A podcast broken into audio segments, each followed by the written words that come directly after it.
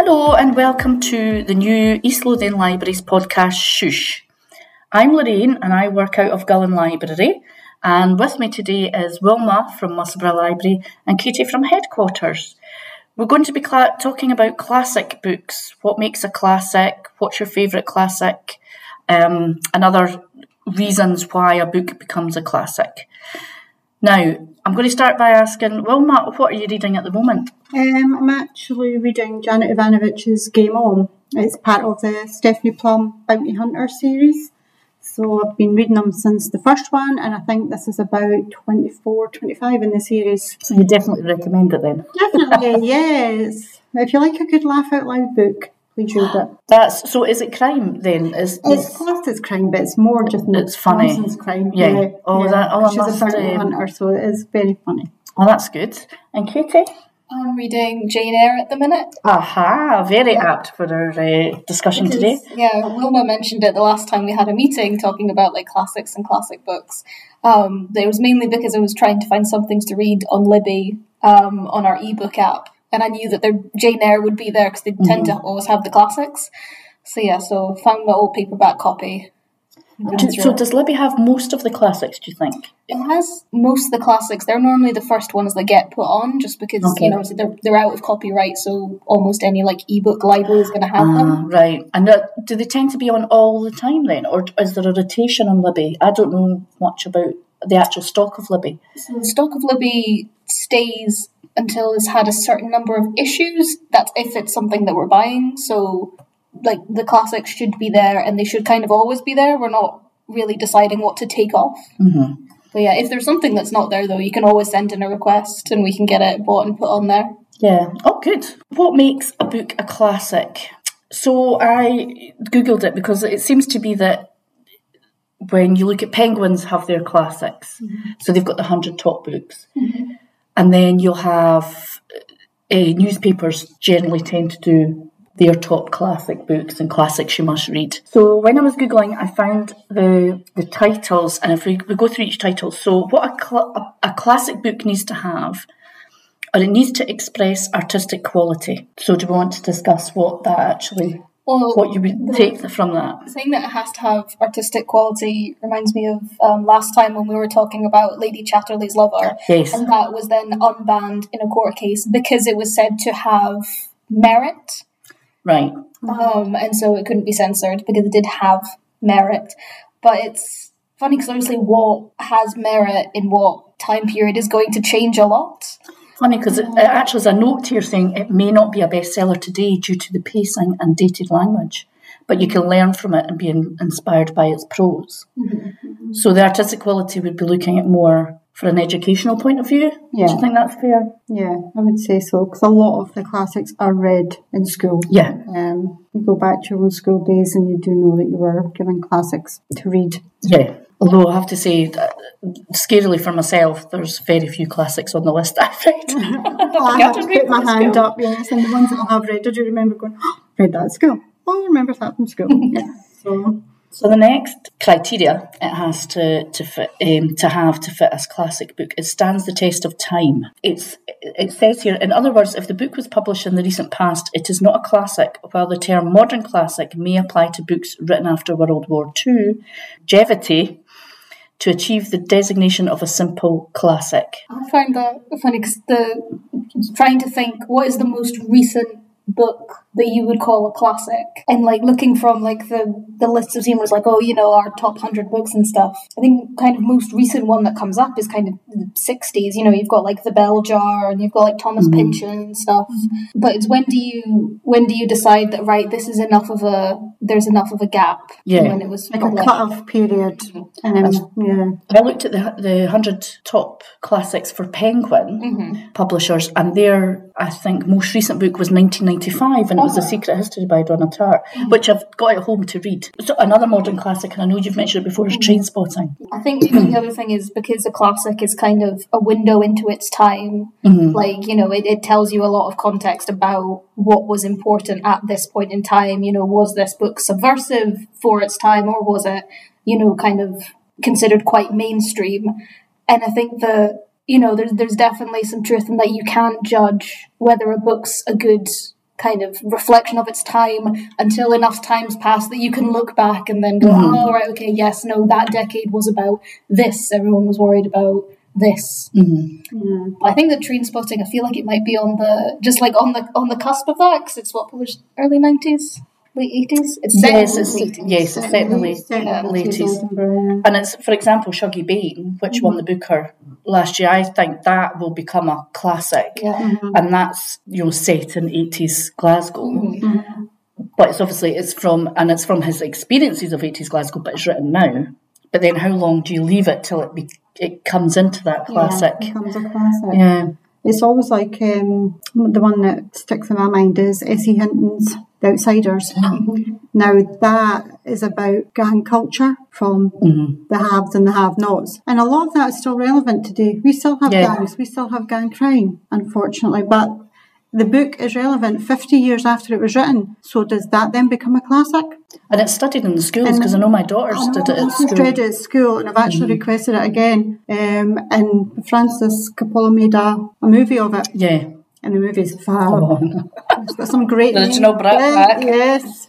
Yeah, so it's always been a favourite of mine, and in this day and age it is. Have you seen it come up on any of the classic lists? I'm sure it's on the BBC 100. Yep, we've got it on the 100. So we'll talk about that, actually, just as you mentioned that. So at the moment, the library has a collection called 100 Novels That Shaped Our World. Yes, we've split it into two 50-book collections because it would be very unwieldy. But it comes from a 2019 list produced by the BBC. It's from a panel of six kind of literary professionals, one of which was Alexander McCall-Smith, and I think Kit Dewall as well. So it's 100 novels that shaped our world, and they kind of split it up into sort of different sections. So like here's, 10 books about identity, 10 books about coming of age. So we have this collection in the library. The only one we didn't manage to get was Ice Candy Man by Bapsi Sidwa, because it is impossible to get it anywhere. There is not a copy on Amazon anywhere. There's only second-hand ones for like 40 quid. Because when was it published originally then? Not that long ago. I think it was 2006. So it's 21st century, so that's been replaced with Trainspotting, right. Just because I couldn't bear the thought of sending out 99 books that shaped our world. That would be wrong. Yeah, but it's funny which ones have been going out. So, like, some of the classics, like Rebecca, they're constantly going out. But other ones, like A Confederacy of Dunces, because that got a lot of requests because Billy Connolly announced it's my favourite book. Yeah. Little sticker on the front cover, my favourite book, Billy Connolly. Yeah. So, a lot of people have rushed to see why it's his favourite. I know it was popular, certainly the branch I was working in when you sent me the first 50, it was a popular collection for people to go, whether they were reading it again or... because it has a book like Dune in it that's obviously just been made into a film. But I'll ask you, Wilma, was working in the libraries because you're quite seasoned working in the libraries, do you see a difference in the classics going out? Is it mostly teenage kids coming in for school, or do you see a lot of adults coming back in? Do you find it is a lot, if they've been given a reading list from school or from uni or something that they've got to read the classics, they'll come in and get them. But I know, like, someone like myself who sometimes goes, I remember that from, I'm going to read it again. Yeah. And you do find, and they're in quite a prominent position within our branch. So they're right in your face kind of thing. So, yeah, we do see people borrowing them more. Yeah. We might read again. Or the other big thing is if there's a film being made, like Emma, Pride and Prejudice, Mr. Darcy, things like that. If they've come out at the cinema or anything on the lines, like when The Great Gatsby comes out, you usually find you want to read the book to compare. And I'm always one that the book's always better. But that is my opinion. That is where the book, your imagination can do more than a movie ever could when you're reading a book. So yeah, we do find that they do. You have bits and spots where they won't go out for a while, and then all of a sudden you think, there's been a few taken. Yeah. Or if they've been on the telly, a new cover version of a movie, it spurs people on to come and read them again. Which is great, because it means they're still obviously relevant. Yes, definitely. And they stand the test of time. So the next title of criteria is, has universal appeal. It says great works of literature will touch readers to their very core. Mm-hmm. Themes of love, hate, death, life and faith, for example, touch upon some of our most basic emotional responses. But then I wonder sometimes some of the classics, are they a bit unreadable for the general public? Yeah. So I did English literature at uni, and in the first like term, the course was oversubscribed. So they kind of deliberately were like, right, you're going to go read the classics. You're not going to do any of the fun stuff yet. We're going to try and put people off this. And so the first book we were reading was Robinson Crusoe, because it's, you know, it's considered like the first book in the English language, the first novel. And my God, it is boring. Is it? Oh, it is.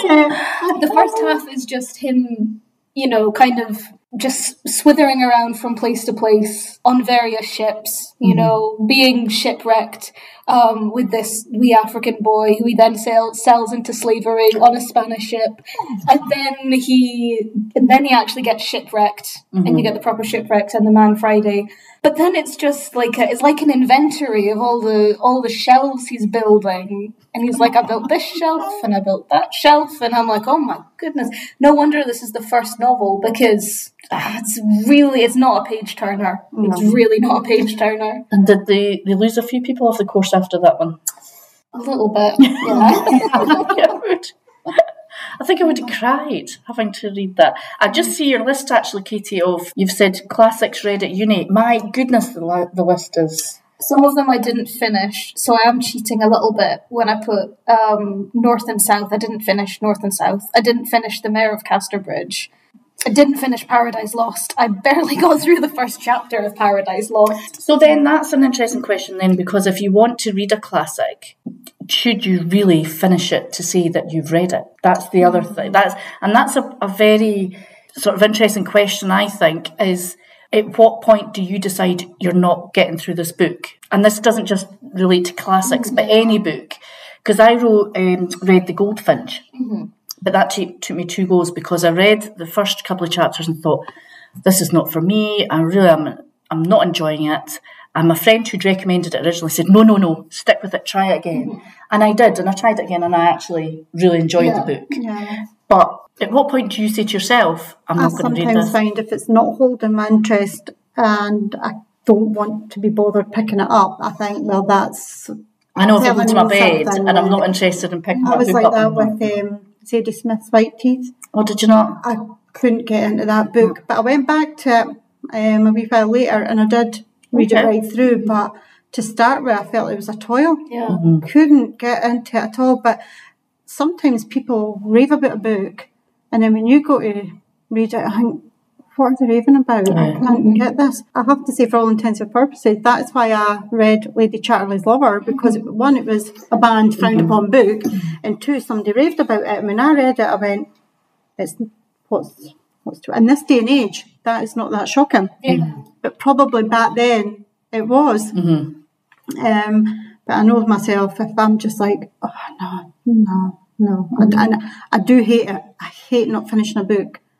I think because at the back of your mind, I'm always wondering, what if it really is amazing though, and I've just not given it a proper chance? You know, I have to put my hand up. My younger self used to be so naughty when I was struggling. I just got the back two pages. I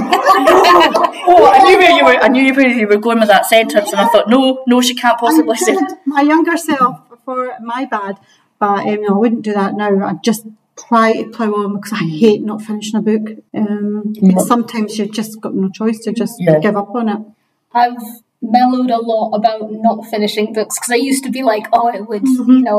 I think sometimes life's too short as well. You think there are so many books out there. Why would I sit and read a book I'm really not enjoying when there's so many other good books out there? I mean, sometimes though I need like a run up for a book. So like it took me 3 attempts to read Catch-22, and I really enjoyed it in the end. I really love it, really recommend it.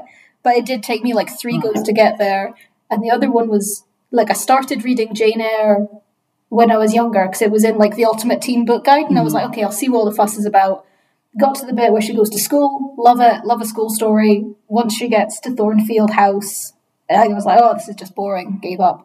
But then I read The Eyre Affair by Jasper Ford, which is this kind of madcap funny book in a world that's slightly like our own, and there is a literary crimes division of the police for people stealing manuscripts and plagiarism and stuff. And in this world, Jane Eyre is written, it's a book, it's a classic, but it ends a particular way that a lot of people are disappointed with. And then by the end of the book, events have conspired that the ending's now changed. And the ending is now this really exciting ending that people love. Mm-hmm. And so I read this and I was like, oh, but I don't know which ending's the real one. I need to... So that spurred me to finish Jane Eyre. So I think that's what really drives me to finish classics if I'm struggling with it. If there's a film that I know is coming out, I want to try and read it before the film. Yes, I'm definitely like that, yeah. Mm-hmm. Did you not read War and Peace last year? I did. Not off the spur of it. I didn't think, I'll read War and Peace and I'll do it, because it did take me a full year. Oh. I got out a copy before, the last working day before lockdown hit, mm-hmm. and then lockdown hit, and I was like, timed that right. But it was because there's a musical called Natasha Pierre and the Great Comet of 1812, and it's based off a small slice of War and Peace, just like a small interesting bit. And the lyrics have a lot of words just lifted verbatim from the book. So I was like, I really like that. I want to see this language in its context. Mm-hmm. And I'd really like the BBC War and Peace series. So I was like, right, I know where everyone's names are.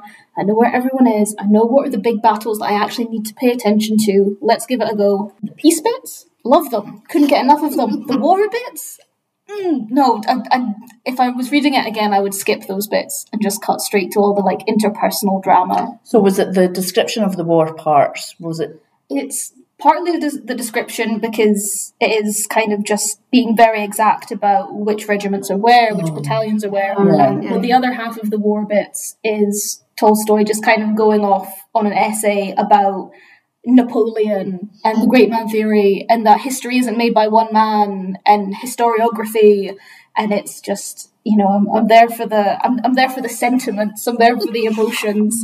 But while I was reading it, because what you're saying about the books need to have universal appeal, I was surprised how much I found that in War and Peace. Right. There was one point, and I took a picture of it when I got to the page.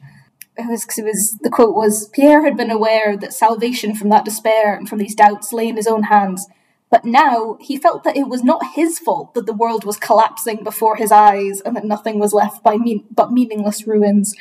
And that really hit me in the middle of lockdown. I was like, yeah, it does feel a bit like the world is ending. Yeah, someone else has felt that way before. So, because War and Peace is, you should almost get a certificate for saying, I've read War and Peace. That's and of it. I feel as well that is such a motivator for people reading classics, is that afterwards you can tick it off the list. Yes. Those lists of 100 books to read before you die, I've done it. I've done the whole thing. Yeah, so it's very satisfying that you have read it. And would you recommend it to read to someone else, or only if... Only if they already really like that world. Right, okay. So, if they've liked the TV series, or they want to go into it more, if they've read... other Russian classics, and they're like, I want to read the Russian classic now. Mm-hmm. But I think you need to be very motivated to get through all of War and Peace. Oh, well done, Katie. It's not a competition. No, if it is, you've won. Yeah. So the next title, it says, a classic needs to make connections. Now it says, you can study a classic and discover influences from other writers and other great works of literature. Of course, this is partly related to the universal appeal of a classic. Still, classics are always informed by the history of ideas in literature, whether unconsciously or specifically worked into the text. So is that basically saying then it needs to be drawing from other works of literature and classics then to become a classic itself? Is that what that's saying? I think it's interesting how they start with, you can study a classic, because that sometimes feels like what you're doing, especially if it's like the Penguin editions where they have the notes. And so I've been flicking back between the footnotes on the copy of Jane Eyre I'm reading, and sometimes it's just what exactly is a counterpane? I can never remember what it is. What exactly is a tucker? Archaic words. And sometimes, I'll flick to the end for the notes, and he'll say, this particular usage is actually inspired by William Blake, or this is, some classic, some reference that someone reading it at the time would have noticed as an influence. Right. But, Lost on the people these days, yeah, reading the classics. It's not words we use anymore. Yeah. No. I think when Harry Potter came out, it was around the time the films of Lord of the Rings came out. Mm-hmm. And I felt at the time there was a lot of the troll, mm-hmm. you know, various storylines that mm-hmm. you kind of go, that's... And that's not that I've read Lord of the Rings, mm-hmm. but I've read all the Harry Potter. Mm-hmm. But it was possibly because they were out at the same time. Mm-hmm. That was kind of going, yeah. So, and her influence... And a friend of mine actually is not that big a fan of the Harry Potter books because she felt they were... The Worst Witch was actually written much better, and that she's kind of taken ideas from The Worst Witch. There's the whole thing of, because I think someone asked, because the Wizard of Earthsea by Ursula Le Guin, that has a school for wizards in it, that's what the main character goes, it goes to the school for wizards, and there was an excerpt from an interview where someone had asked her, you know, it's like, how do you compare these two, you know, wizard schools between yours and J.K. Rowling's? I can't remember what she said exactly, but it was basically, you know, these are two different books entirely. You know, it's saying that there's a school where you learn magic is not very original on its own, because there have been umpteen books about, you know, how do you learn magic. I suppose it's comparing any high school. You could say that, well, this book was written about high school, but so was this book, so you know, they're not actually the same books. Mimsworth and Mallory Towers are the same because they're both about private schools and being blighted and all that. Thank you for giving examples. I could not pull an example out of my head at that point. Well, and Centurions as well. So. Yes, yeah. So the last criteria is the classic is relevant to multiple generations. Well, it's obviously going to be that because it's a classic, so it's going to, you know, generations are going to fall in love.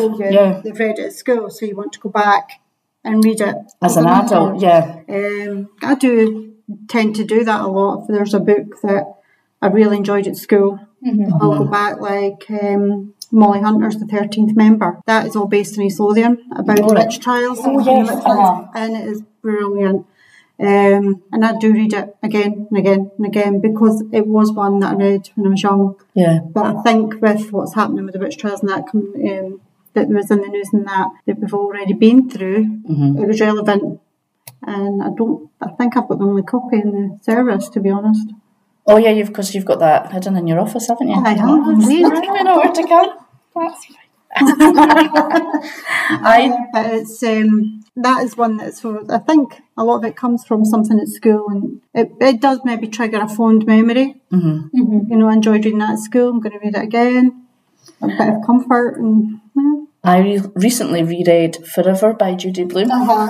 Because I remember, I must have taken more books out. I went to Musselburgh Grammar, but it was the one book I remember getting out of the Grammar Library. And I must have read it so many times because as I was reading it as an adult, I knew what the words were that were coming. And it's hilarious reading it now. You just think, oh my goodness, I think I must have been about 13 when I read it. And it's just so funny reading it again. And that's in the 100...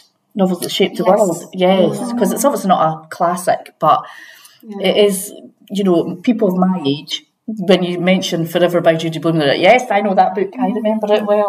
I'm not older than you guys. Mine's at school, we're all reading Blyton, The Famous Five and The Secret Seven. I've never read Enid Blyton.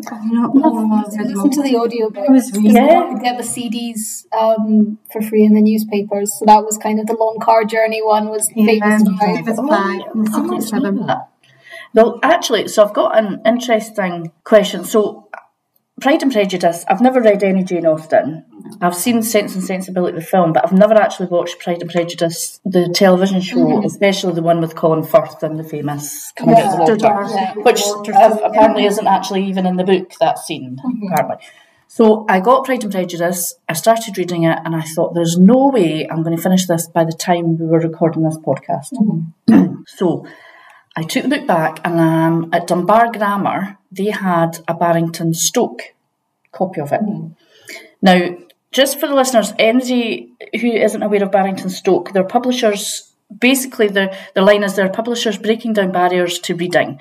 They work with the best writers and illustrators to publish super readable, accessible books that help every child experience the joy of reading, working with children with dyslexia or visual stress and those reluctant to engage or read for pleasure. Now, what I liked about it was a quick read. Mm-hmm. And it gave me the story. So I now know what happens in Pride and Prejudice because I didn't have time to read the book. Is that a form of cheating almost that I've read it that way? Well, it's only cheating if you consider it a competition. Okay. Mm. I think there's that whole idea of, I must read this. Yes. I will win the Olympics for reading it.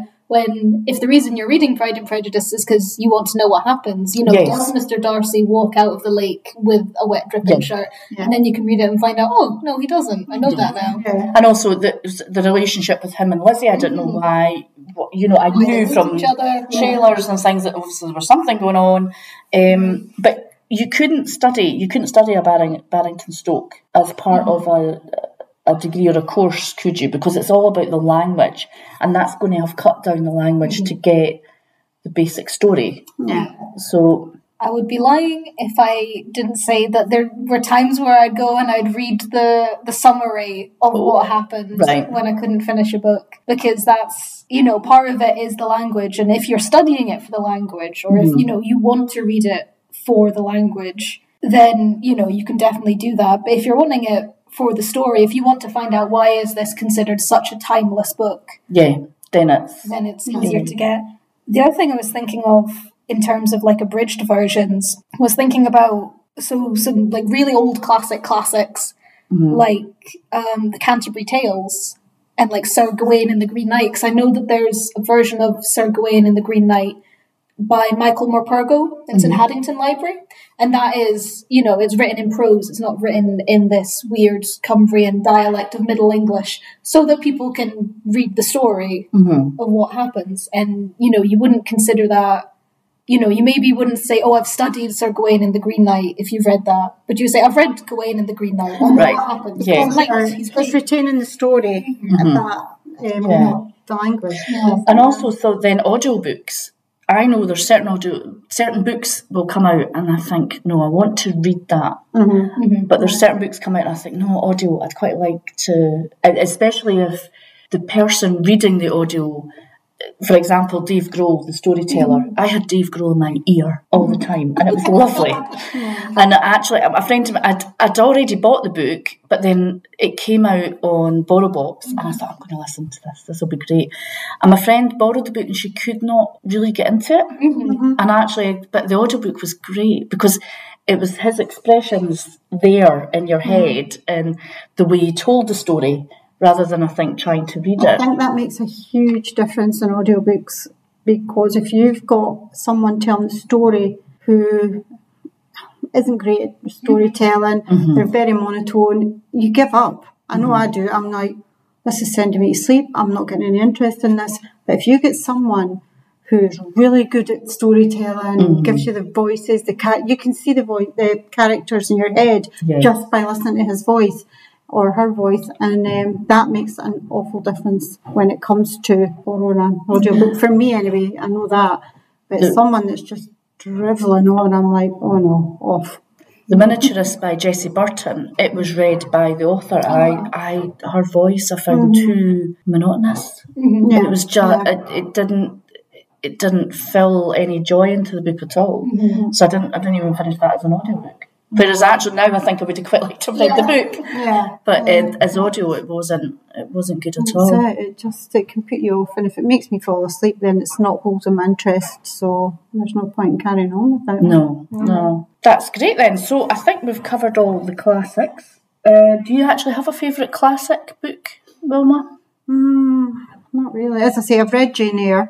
And I've went back to reading Jane Eyre. Still, I'm picking it up now and again. Just picking it back up where I left off.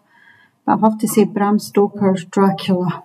I love a gothic book, especially vampires. I love a vampire story. I think there's been a lot of books written about Dracula over the years. A lot of different versions. That this, to me, is just, it just shivers. It's the best one. Yeah. Because you just get the feeling coming out of the book of how evil Dracula actually is. I think that probably the one classic that always stands out for me is To Kill a Mockingbird, which I've we talked about in the last podcast. I did it at school. Still one of my favourite books. Absolutely loved that. And I think there's a few others I've maybe read, but, you know, there's not a lot of them. Although Pride and Prejudice I really enjoyed, and I would now, if I have time, probably read more of her work, because, you know, I've kind of got over that hurdle of reading it kind of for the first time, even though it was a Barrington Stoke version. What about you for classic? Probably The Prime of Miss Jean Brodie. Oh, of course, yes, I read that. I'm trying to work my way through Muriel Sparks' collection, and I read that. Yeah, oh, that's...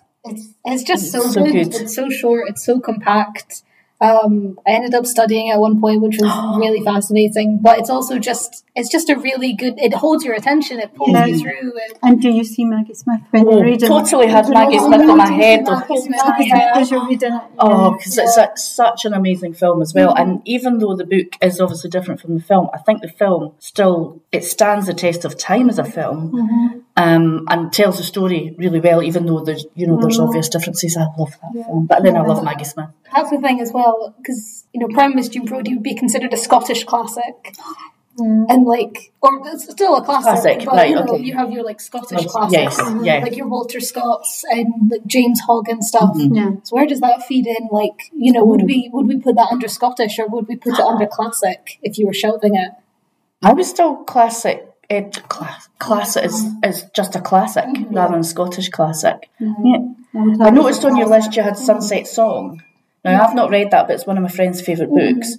I would kind of be, I don't know why, I would be more inclined to put that in as a Scottish classic, but for some reason, maybe it's just my loyalty to...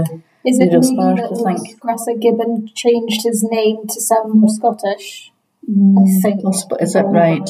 I'm either getting him mixed up with Hugh McDermid, who did the same thing. Right, but Sunset Song is set in Scotland. Yes, Sunset Song is set in Aberdeen, and it's absolutely miserable.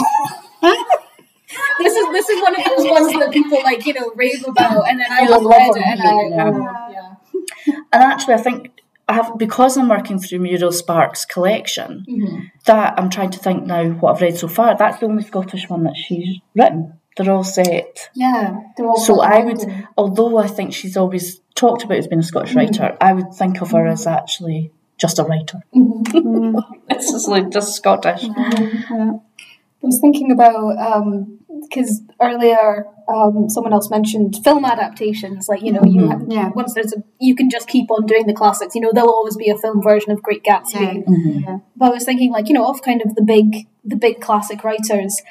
I can't remember the last time there was a Walter Scott film adaptation of anything. Oh, no. Film of Ivanhoe or Waverley. Or... That would have been back in the 70s or 80s. They might be had Ivanhoe. Maybe they need to have a rejig of all getting that. On the Outlander. Yes. Hype. I feel like a whole generation I've missed out on this. Well, it's been lovely speaking to you, and hopefully you'll tune in for our next podcast, where we'll be talking about fantasies, novels and graphic novels. And thank you for listening.